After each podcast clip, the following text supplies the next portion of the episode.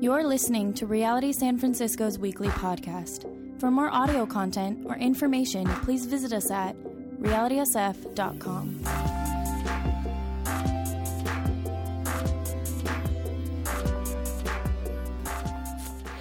Good evening. Um, if you have a Bible, could you please turn to 1 Corinthians chapter 6?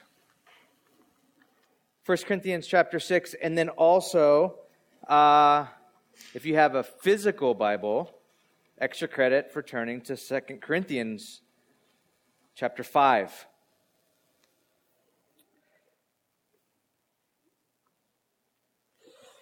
What I want to talk about tonight is our um, our next sort of movement in uh, a little series that we started last week on who we are as a community, who we are as a church.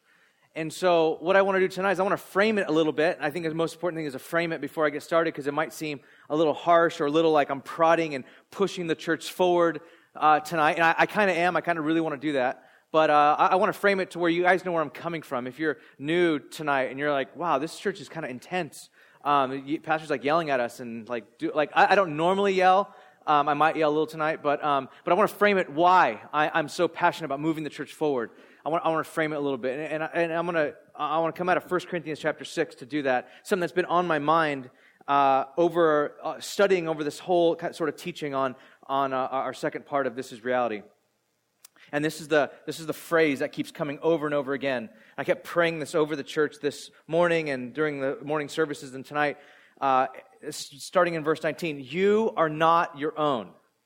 You are not your own. It'd be really great if you looked in the mirror in the morning like, you are not your own. I know we normally said, you're smart enough, you're good enough, you're, you know, whatever we say to ourselves in the mirror in the morning. But if you just think about this, you are not your own, for you were bought with a price. You're not your own. Everything that I'm going to talk about tonight, I'm framing it around this idea of that yet you're not your own. That if you are a Christian, if, if you are a follower of Jesus, you've been bought by the precious blood of Christ. And you're not your own anymore. You've surrendered your life, your entire life, not just your heart. You didn't ask Jesus into your heart or whatever. You've surrendered your life. The language that, that, that Jesus uses, take up your cross and follow me. Drop your nets. Deny yourself. Like that sort of language. And if you're a Christian, you've done that. You know full well that you've done that. You're like, I can't, I can't, I can't do this life without Jesus. I need Jesus. I surrender my life to you. And what does that mean? What does that look like though? That's what I want to talk about tonight. This, this frames everything. You're not your own. So every time you might feel a little prod, I want you to tell yourself, you're not your own. I'm not my own. I belong to Jesus. Can you guys do that? Some of you guys are not excited about doing that. You guys excited about doing that? You guys are kind of waiting for it, like, okay, good. Great. Way to be. All right.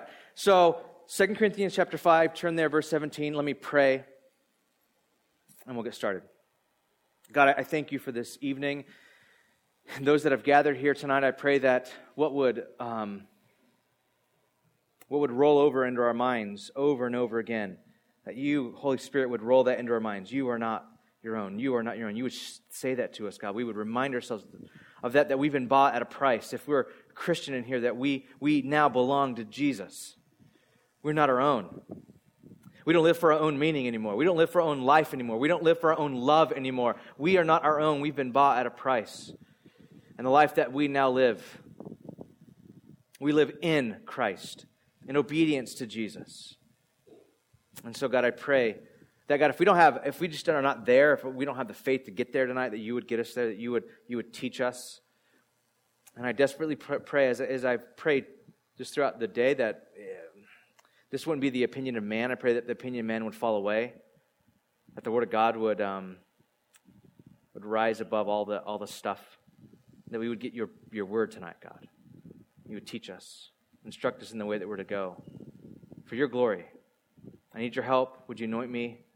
God, I need your help to communicate these things. In Jesus' name, amen.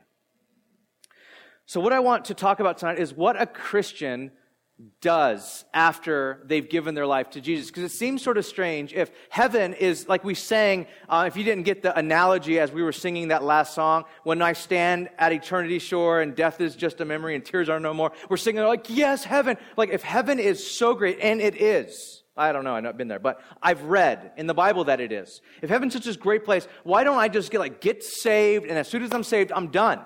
I'm like, heaven, rapture, death, whatever. I'm just with Jesus. If that is so great, why aren't I just with him right now? Why does the, why does the Christian life keep going on?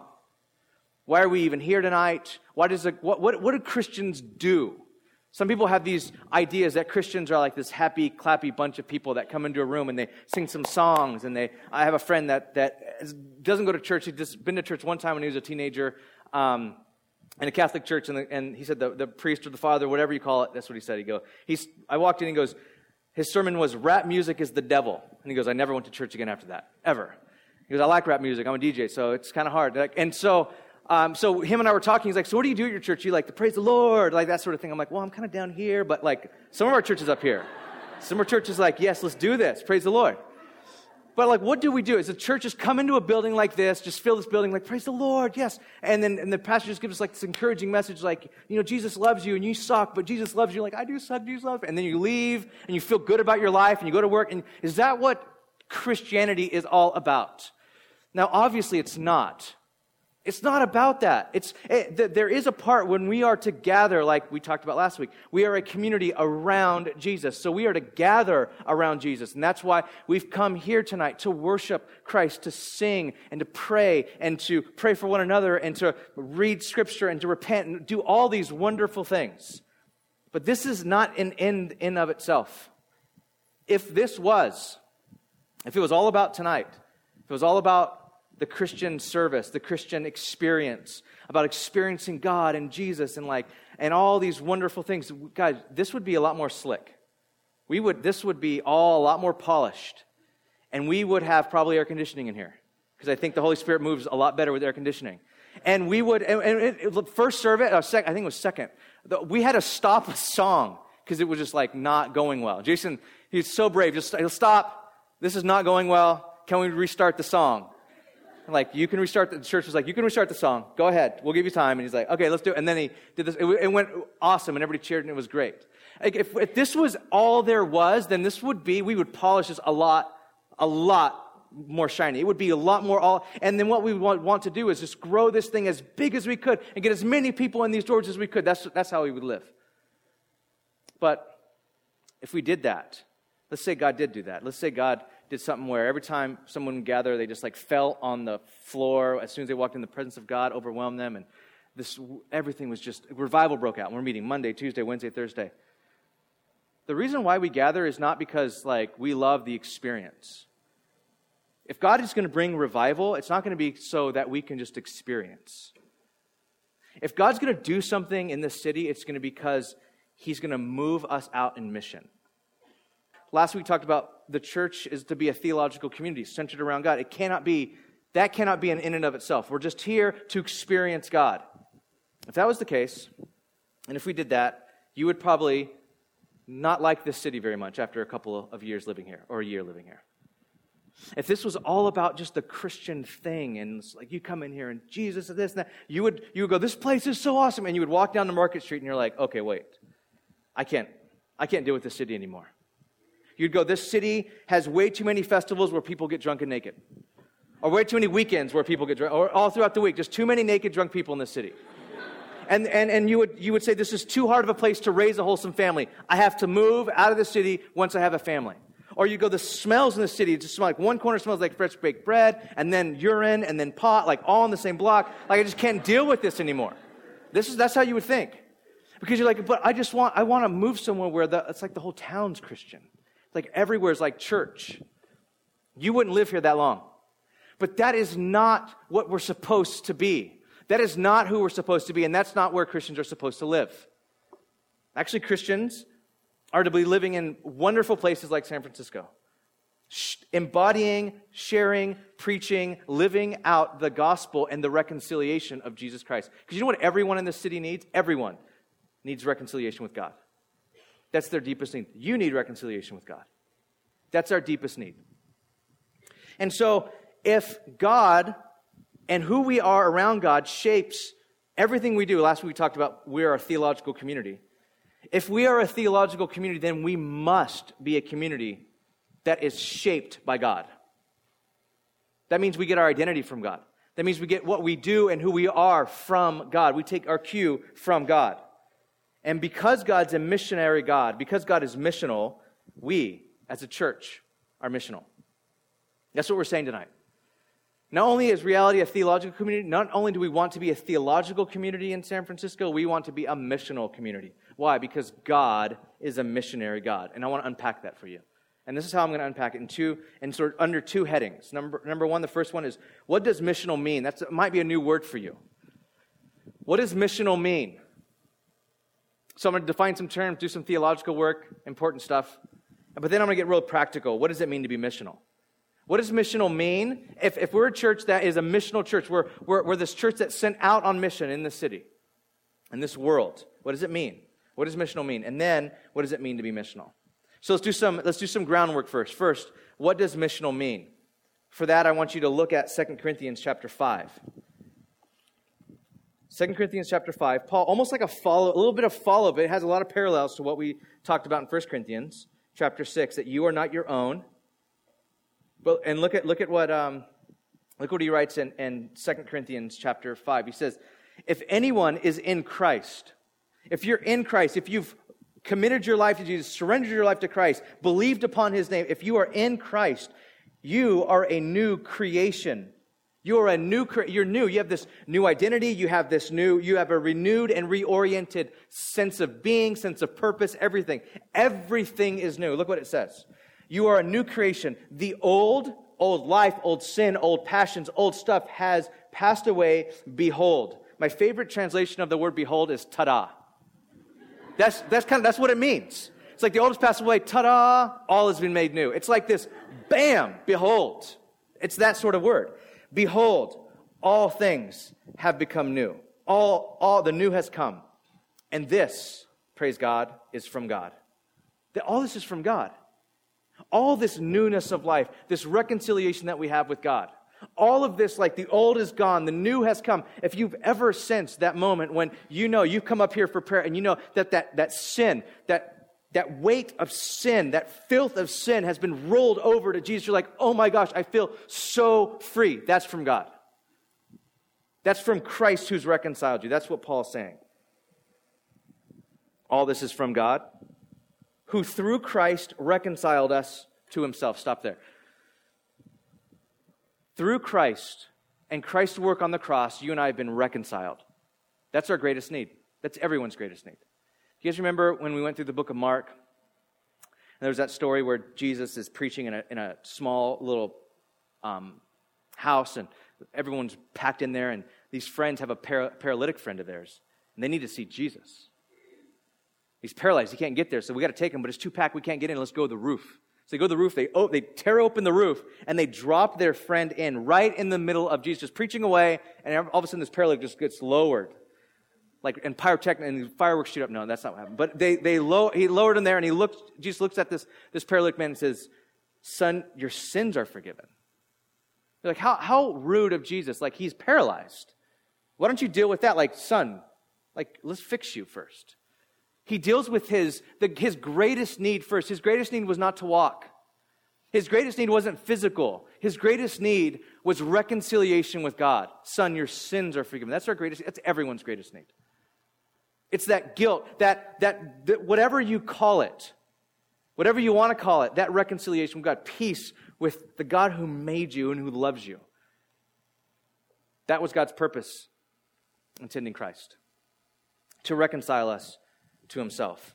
But then here's where Paul just drops theological heaviness on us. He says, We have been reconciled to God. And everyone says, Amen. Yes, thank you, God. And then the next, very next phrase, and gave us the ministry of reconciliation. Feel that for a second. Just feel, try that on. You were, you, you were reconciled to God. And we're like, yeah, I've been reconciled to God. God, saved me. And then God said, I saved you, I've reoriented, I've given you new life. Yes, thank you. You give me a new life so I can pursue. Oh, yeah, I've also, with that new life comes this new sort of reorientation of the way you live. You actually have a new, you have new meaning now. You have a new, new pursuit. Here it is. Here, here's your new life. It's no longer a kingdom of self. You live for yourself. No longer a kingdom of self. Now, I've given you this new ministry of reconciliation. You and I have the ministry of reconciliation. And don't, I, I'm not going to let you guys get away with saying, oh, that's the church's job. It's your job. Your job. I, want, I wish I could bring everyone up here individually and grab you by the cheeks and go, you. And then, like, next, you. Like, I want to grab you by the cheeks and just like hold you. I want, you have the ministry of reconciliation. You do. Like, not, not me. I'm like, that's your job because you're the pastor and you get like, this is what you do. No, you. I almost have a loophole. Like, there's even a loophole where Paul says, you know, I, I'm supposed to equip the body for the work of ministry. That's you do the ministry. I equip you, you go do. Almost a loophole there. I don't know. Maybe I'll pray about it. But I don't know. So, but I, that's, that's still our job. Your job is to do that. You are to do ministry, the ministry of reconciliation. That's your job. That's the church's job. And guess what? You're the church. You are the church. And if you try to squirm out of it, like, but I'm not, I'm not smart. Dude, get in line. I am not smart. No, but I don't know enough. You have the same Bible I have. Well, mine's on my phone. Well, it's still legible. You can still read it. You have all that, you have, you have everything you need to be a minister of reconciliation. Actually, Paul says in 2 Corinthians, he made us able ministers. God has made us able ministers. You don't need to go to seminary, you need to go to school. It'd be awesome if you did, but you don't have to. God has given to you the ministry of reconciliation. And then Paul goes on. He says, that is, in Christ, God was reconciled the world to himself, not counting their trespasses against them, and entrusting to us, entrusting. If you had the most important message in the world, who would you give that one to? I could think of three people, four people maybe in my life that I would entrust a very, very important message. I don't know if I would randomly grab one of you and say, hey, I'm going to give you the most important thing. But Jesus, he like, the, in, in some way, I know this might sound a little like whatever, like he tr- God trusts us. I know I, that sounds weird, but he's entrusted. He's like you, but me, I'm like not. I'm not what you think I am. God's like, I think I know who you are. I'm like, I made you and I know you. And like Moses, like, God, I, I can't talk. He's like, I made your tongue. I know, I know you made my tongue, but God's like, I've entrusted to you the ministry of reconciliation, and I've entrusted it to you. I trust you with it. And we're made, therefore, we are ambassadors of Christ, it goes on to say. Now, let me drive this a little deeper. John chapter 20. After the resurrection, after the resurrection, Jesus, the, the, disciples are, hit, are, are, are hidden because they're just afraid for their lives. Okay, they killed Jesus. What are they going to do to the, to the followers of Jesus? So they're hiding. Jesus shows up, resurrected from the dead. It's like, shalom. And he shows up in a house and like, they start freaking out. But this is one of the times that he visits them. He says, Jesus said to them, peace be with you, shalom. And then he says, as the Father has sent me, even so I am sending you. These are, all of these are very heavy verses. As the Father sent me, Jesus saying this, the Father sent me for uh, an incarnation to take on flesh and blood, to become a male, a Jewish male, to live in this time, to minister, to love, to forgive, and to die a substitutionary death. We don't do that part a substitutionary death on the cross for your sins. Now, the same way that I was sent into the world on this mission. Now, what I'm going to do, I want to give you guys the same mission. As the Father sent me, I send you. Now, go in my name with my ministry and do likewise. Do you see what happened there? Jesus says, As the Father sent me, I am sending you. Now, you can't squirm out of this. You. You. You're like, but I, I, how do I do that? I like work a full time job. Like, and we, we kind of tend to, to go extremes. Like, okay, you're either going to tell me to quit my job and come on staff with the church or missionary, or I keep my job and I can't do what you're talking about. Actually, most of fruitful ministry lies somewhere in the middle there. It lies that I have a job and I see myself called into ministry where I'm at. I think Os Guinness had this wonderful quote when he goes, Christians, it's not Christians, their problem with influence isn't they're not where they're at, but they're not who they are where they're they're not who they're supposed to be where they're at. Like you're supposed to be on mission where you're at. This is what this is how God's empowered us. Christ Jesus says, as I was sent, now you go. The sentness of Jesus is now entrusted to us because we're identified with Christ. This is why the church is called the body of Christ. You ever heard that? The church is the body. Why is the church the body of Christ? Because we embody the life of God. We are an expression of the life of God in, in this city. See, the church, especially the Western church, has this historical proclivity to relegate missions or being missional to events in the church. So we have missions events, we have missions trips, we do mission things. We send people to destinations, especially the most pagan reaches of the world. And that's fine. That's okay. We did one a couple weeks ago. But what needs to happen in our church, in, uh, in this church, is that in our hearts and our minds, we have to reclaim our identity as a sent community. It's who we are. Mission is our identity. It's who we are, not simply what we do. So, mission, being sent out into the world with the ministry of Jesus, is not a program of the church. Mission is not a program of the church. Mission should define the church as God sent people. Mission should define us. Who are you? We're Christians. We follow Jesus. What does that mean? We are, we embody, we are on God's mission. We are missional. What, as the Father sent Jesus into the world, God has sent us into the world to embody reconciliation and love and hope and peace and joy and all these things where we're at.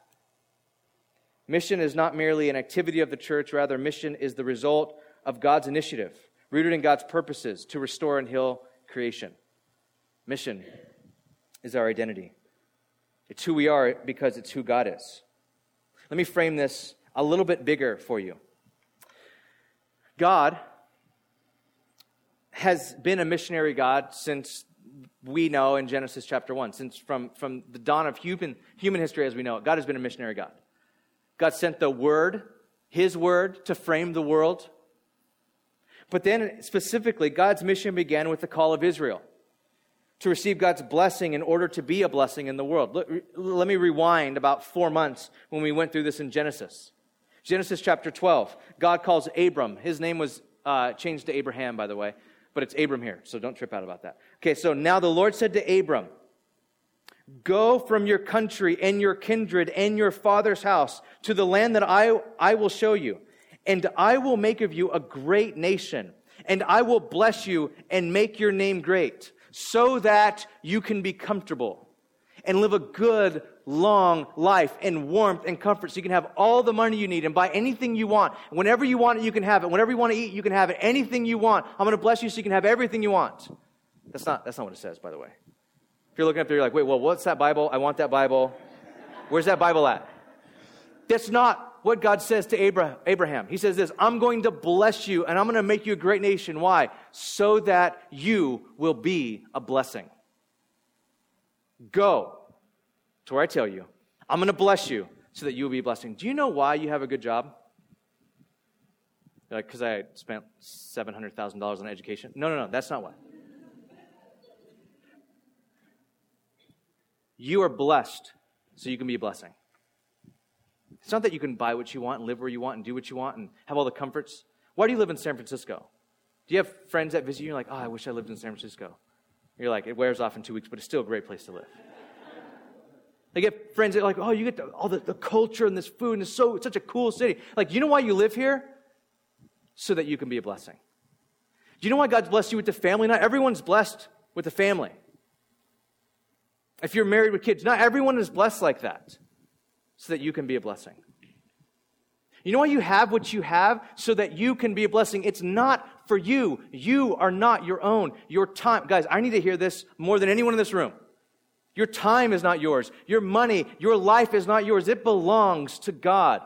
And it was given so that you can be a blessing. What if the, the church in the city was like, we are here to be a blessing?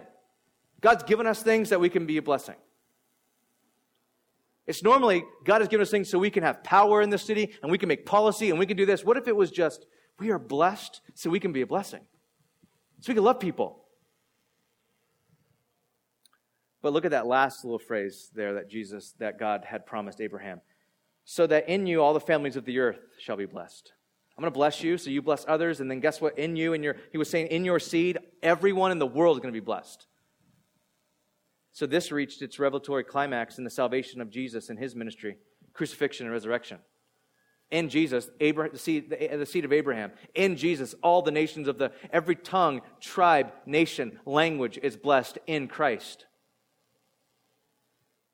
God's mission continued then after Jesus' crucifixion and resurrection, in the sending of the church by the Spirit of God. The Spirit of God called forth and empowered the church as a witness to God's good news in Jesus. And it continues today in the worldwide witness of churches in every culture to the gospel of Jesus. Let me summarize what I just said, because I just went through a, a, lot of years and a lot of pages of biblical theology. Let me summarize the Bible for you. Let me summarize Genesis to Acts. Ready? Mission is, oh, it's, it's best summarized by this, this quote by this writer. Um, mission is understood as being derived from the very nature of God. Mission, going out into the world, is not an event, it's not a program, it's not like how the church does missions. No, it's from the very nature of God. It is thus put in the context of the doctrine of the Trinity. Mission comes from the doctrine of the Trinity. It does not come from ecclesiology, the study of the church, doctrine of the church, or soteriology, the, the doctrine of salvation. It's not a salvific issue, and it's not a church issue. It's a Trinitarian issue. It comes to the heart of who God is. Then he says this The classical doctrine of Missio Dei, which is Latin for the mission of God, the classical doctrine of the mission of God is God the Father sending the Son, and God the Father and the Son sending the Spirit, is expanded to include yet another movement Father, Son, and Holy Spirit sending the church into the world. Insert the word boom right there, and you have a perfect quote.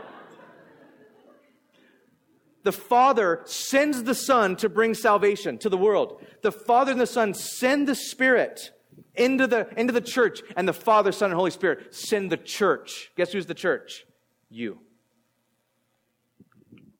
Just feel that for a second. You are sent by the Father, Son, and Holy Spirit it's a Trinitarian issue. You and I are sent into San Francisco to the glory of God. I want you to reclaim your sentness. I want you to understand that God has empowered you and sent you into this city, into this world. Your life is not your own. You've been sent as Jesus has been sent. We now carry the ministry, continue the ministry of Jesus, the ministry of reconciliation. This is what we're called to do. We are missional because God is missional. Therefore, mission isn't something we do, it's something we are. Mission isn't something we do, it's our identity, it's who we are. So, that's the theological underpinnings of it. Let's get to the practical. So, what does this mean? Like I said earlier, a lot of times it either means, A, I quit my job and get in the, go on the mission field. Some of you guys are going, okay, so I got to quit then. I got to be a missionary. Maybe. Maybe God's calling some missionaries out of here. Praise God. I hope He does. But you and I are at least called to be missional. I think the, the, some of the most effective ministry happens between this, this continuum between on staff paid missionary and doing nothing. There's a continuum right in the middle of I work a job and I'm a CEO, I'm a stay at home mom, I'm somewhere in the middle here and I work in tech, I work in finance, whatever, and I'm called where I'm at with the gospel of Jesus. That's where effective ministry happens. Amazing ministry happens. So let me break it down practically for you. What does it mean to be missional? First, ask yourself this question What is God doing? What is God doing? Isn't that a simple question? What is God, what is God up to? Check this out. To be, one, aware of and concerned about what God is doing in the world. This is what it means to be missional. To be aware of and concerned about what God is doing in the world around us, and two, to endeavor to be directly and daily involved in that. So, what if I just asked you this question? What if I stopped everyone at the door and I was like, hey, what is God doing in, in San Francisco? Everybody knew, like, well, this is what God's doing. Isn't it amazing right now what God's doing in the Tenderloin? We never, God's been doing that for a very long time. We just kind of joining in what God's doing and not just City Impact, BJM, as Ruthie was announcing before uh, um, during the announcements, like God's just doing something there. And what we got to do is got to figure out, God, what are you doing in the city? And God's doing a lot of things. God, what are you doing in the city? And then all we do is just reorient our lives, posture our lives, going, I want to be about what God's doing in the city. This is what we're called to do. It's actually really simple. People ask me all the time, what is God doing in San Francisco? I'm like, how much time do you have? Like, I'll tell you so many things that God is doing. What we are to do, what you're to do is this ask the question, what are you, what are you doing, God, in my apartment? What are you doing in my family? What are you doing at my work? What are you doing at my school? God, what are you doing? What if we just asked that? What if we got on Muni and we're like, God, what are you doing on Muni? Seems like a lot of stuff's happening. Too many things. But what are you doing? What if you walk with that awareness? You're walking to work instead of headphones in, head down, just like be like walking around with this awareness. God, what are you doing? How can I be just, how can I just line up with what you're doing? How can I just get right in step with what you're doing at my work today? Just right in step. What are you doing, God? Jonathan Edwards, 18th century American theologian and amazing preacher, said, The task of every generation, this generation, of every generation is to discover the direction in which the sovereign Redeemer is moving and then move in that direction. That's so easy. Guys, just let's just do this. This is why we call prayer meetings. God, sovereign redeemer, what are you doing in San Francisco? Oh, you're doing that? Let's go. Like, look, can we just find and it seems like right now God is doing a really amazing thing in this city. An amazing work. We didn't start it, we won't finish it. We just kind of like we just like caught a wave. That's it. We paddled out and caught a wave. Like God's doing, and then and we're going now. We're like, this is where God is. This is what God's doing, and this is where we're going. This is where we're moving because God is, this is our task, church, to pray and go, God, where are you doing? This is what it means to be missional. How do we be missional in this city? Oh my gosh, like find out what God's doing and be a part of that. This is our job, it's our task as the church. Second thing is make disciples. See, in churches today, everything gets done by the few. This is, they're actually very, very sad statistics. Here's one that has haunted me ever since Tark told me this a couple weeks ago. He said, True story, true statistic, Tark doesn't lie. He said, 16% of our church gives 75% of the, makes up 75% of the giving. He said that basically it's 25, 25 givers make up 75% of the giving at, at this church. Like, oh, wow, that's not why, why'd you tell me that? You just wanted to make me depressed? Like, what were you? And if we went to serving, it, it raises a little bit, but not much. Most of the work gets done by a very few amount of people in this church. And then witnessing, the number drops way low.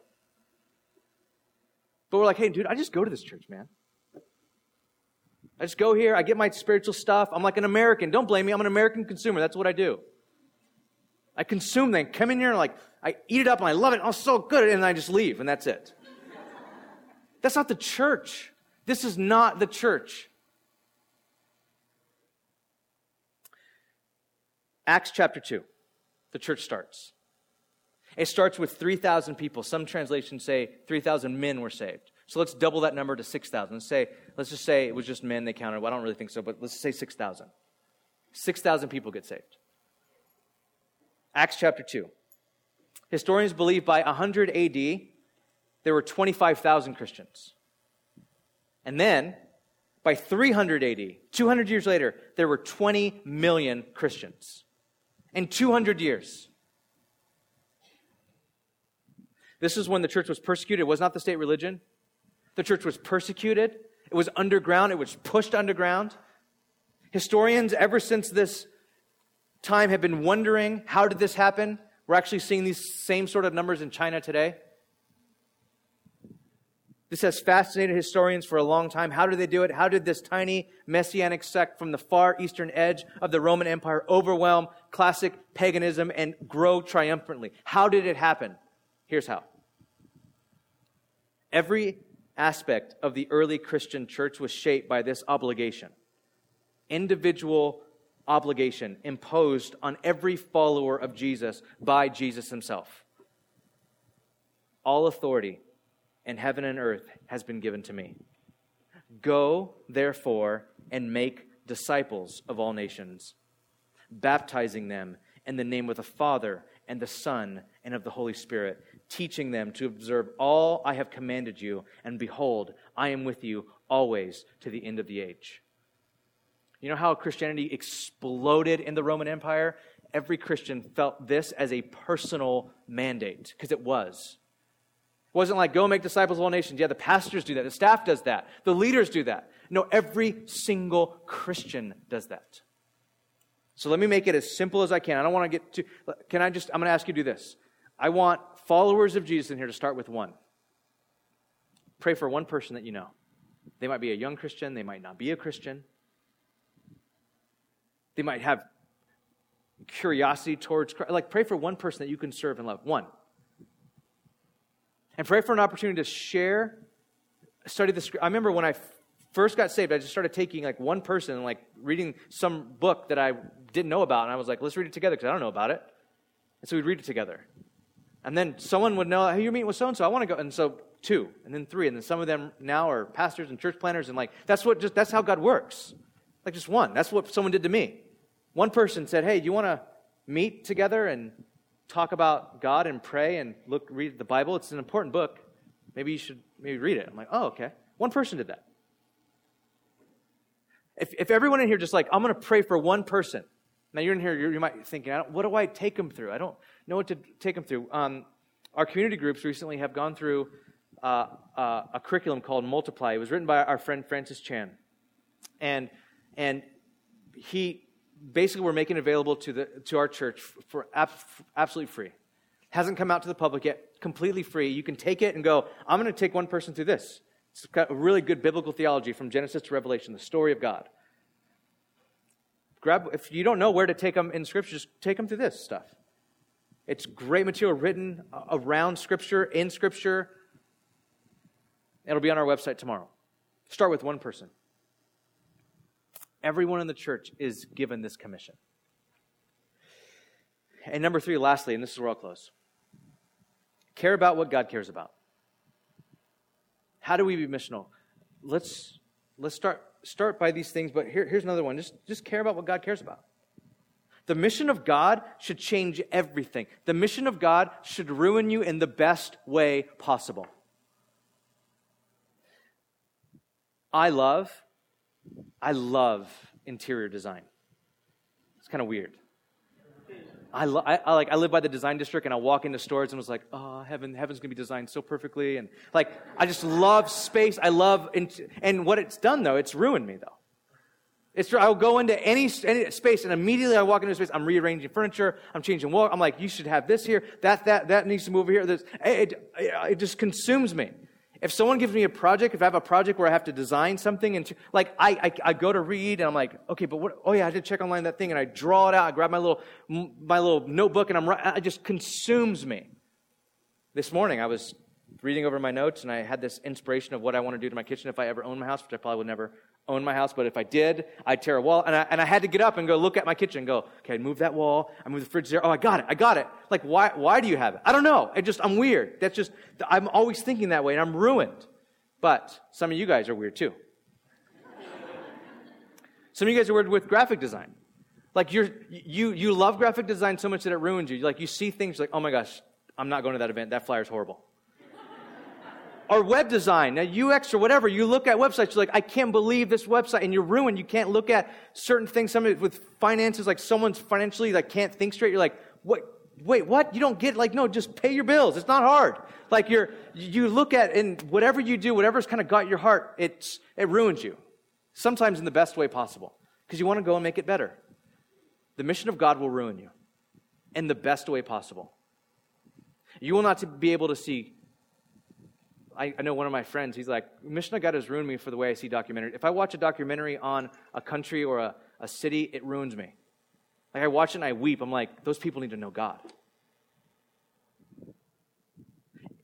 For me, I, I can't, I, I, I it just drives me, it ruins me because I, I want to see people understand the greatness of Jesus. And it bugs me when people don't get it. And that's the point where I'm angry. It's the point where I'm like, I'm going to stay with you, and I want you to get the greatness of Jesus. As a pastor and leader, I'm ruined because I can't stand when Christians don't live into their godly potential. I'm ruined that way. And so I counsel and I meet, and I'm like, no, you're not living into the potential that God, how God's remade you. You're not seeing things rightly. I'm ruined. The mission of God will ruin you. How do you, how do you get that? How do you, last week I, I we, we talked about being a theological community, and I just said, guys, let me get youth pastor real quick, youth pastor hat. How's your time with Jesus going? And it was like the most revolutionary thing I've said this church so far. It's like so simple. And everybody's like, oh my gosh, that was it. I haven't like spent time with Jesus for like five years. I forgot about it. Like, are you waking up in the morning and like, God, shape my heart? Give me your heart for my job, and give me your heart for the people I'm with, and give me your heart for the church, and give me your heart. For, don't you don't you don't like show up in the morning to read and go, God, I have all these things today. I need you to do A, B, C, and D, or else I'm out. You spend time with God to get to know God's heart. God, what's your heart? And once that happens, you're going to start to care about what God cares about. That's missional living. Because God's doing something in this city and among us. And our, our task to find what that is and then join it with humility and gentleness. With humility and gentleness. This is how we're to live. See, typically, our mission is to try to get from this little life as much meaning as we can, as much purpose, as much love. And this is why we're anxious all the time. This is why we're anxious about meeting that someone, or if the someone that we met is actually the someone. So we're anxious about money and time. Like we're our meaning, our love, our purpose. But as a church on mission, the reason why we can be on God's mission and on mission with God is because we have meaning. We have a new identity that's given to us by Christ. And we are loved. Christ demonstrated his love toward us. He's given everything in the mission to redeem us. His whole life, his entire life to redeem us, to set us right, to reconcile us. And the most amazing thing is that Christ has entrusted to us the ministry of reconciliation. That's heavy. And so, what I want to do as we close in prayer, I want us to ask that God would, because this is it. This is you can't shake it. Like if you're a, if you're a follower of Jesus in here, and you're like, no, I don't want the ministry. You, that's it. You have it. It's your ministry. What I want to do is I want to ask God, God, make us able ministers. Reshape us, reorient us, give us your heart. Show us how we could be faithful where we're at. So, in doing that, what I want to do is, I want us, I've not done this before, I want us to stand and in a posture of like receiving, I just want to just, if, you, if you're down, just like get a little bit of charismatic. I don't know if some of you guys are like, well, I don't know, I don't do that. Just, op- just turn your hands this way and go, God, I, I need your power. So, would you stand with me as we close in prayer?